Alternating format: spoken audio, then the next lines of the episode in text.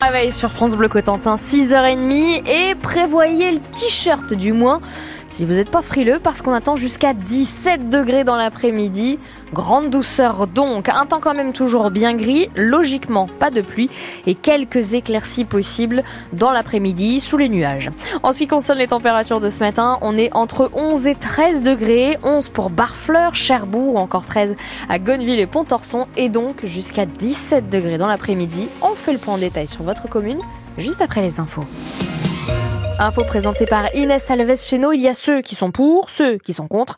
12 ans que le débat dure autour de l'EPR de Flamanville. Et aujourd'hui, c'est le dernier jour de la consultation du public lancée il y a un mois par l'ASN, l'autorité de sûreté nucléaire, sur l'autorisation de mise en service du site.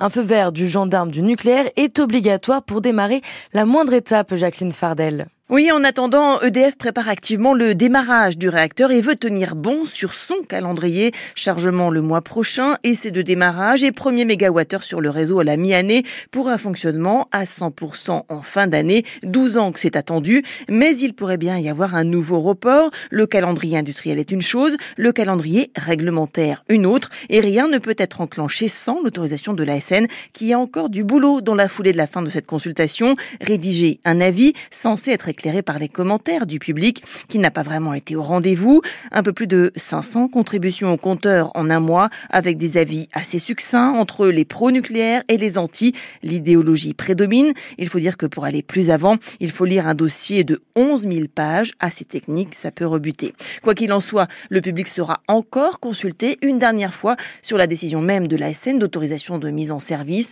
Une consultation, ça veut dire encore du temps et des délais qui pourraient contrarier le calendrier promis par EDF. Dief. Cette consultation est à retrouver sur le site de l'ASN. Vous avez sûrement déjà reçu une notification de la part de SNCF si vous devez emprunter leur ligne. Aujourd'hui, 7 contrôleurs sur 10 sont annoncés en grève dans la région selon la CGT cheminot Calvados à l'appel d'un mouvement national, notamment pour une hausse des salaires et de meilleures conditions de travail. Un mouvement qui doit s'étendre jusqu'à lundi. Demain, deux trains sur trois doivent, deux trains sur trois doivent circuler en Normandie. Pour ce qui est du week-end, le détail doit dans la journée. Eux se mobilisent contre les 42 fermetures de classes annoncées pour la rentrée de septembre dans la Manche. À l'appel d'une intersyndicale, le personnel de l'éducation nationale se réunit devant la préfecture de Saint-Lô ce matin. Rendez-vous à 9h30 en même temps que le conseil départemental de l'éducation nationale qui doit justement se prononcer sur ces fermetures. De son côté, le sénateur socialiste manchois Sébastien Fayan a demandé un entretien avec la nouvelle ministre de l'Éducation, Nicole Belloubet. Dans un courrier, il indique avoir été contacté par plusieurs mère inquiet. Alors ce matin, pour en parler, notre invité, c'est le président de l'antenne manchoise de la Fédération des parents d'élèves de l'enseignement public, la PEP, Eric Cat, à 7h45. L'occasion de vous donner la parole. Les enfants sont-ils trop nombreux dans les classes en France? Venez témoigner au 02 33 23 13 23.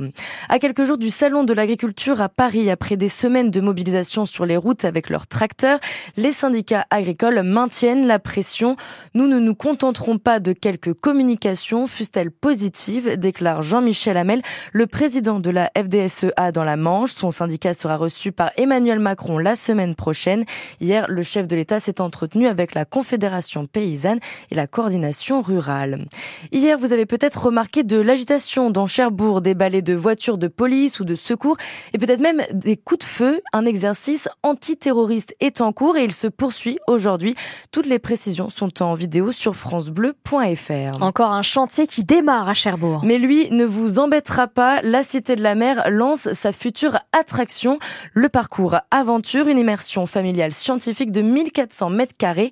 Les précisions de David Marguerite, le président de l'aglo du Cotentin. C'est en 2026 que la Cité de la Mer euh, offrira à ses nombreux visiteurs une nouvelle euh, attraction qui, euh, a priori, s'appellera le parcours aventure, qui sera à la fois une attraction qui mêlera l'immersion, qui sera également une expérience très familiale puisqu'elle s'adresse à tous les publics, y compris au plus jeune âge, avec un peu l'univers du jeu vidéo et un mot d'ordre, le fait de se tourner vers la culture scientifique et de la vulgariser, en tout cas de permettre l'accès au plus grand nombre de la culture scientifique sur le maritime.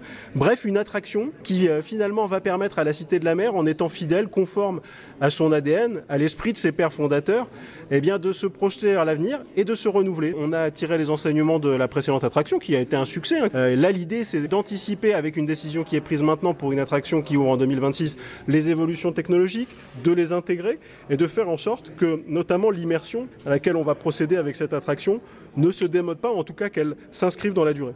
Un, investissement de 7 millions d'euros pour l'aglo du Cotentin.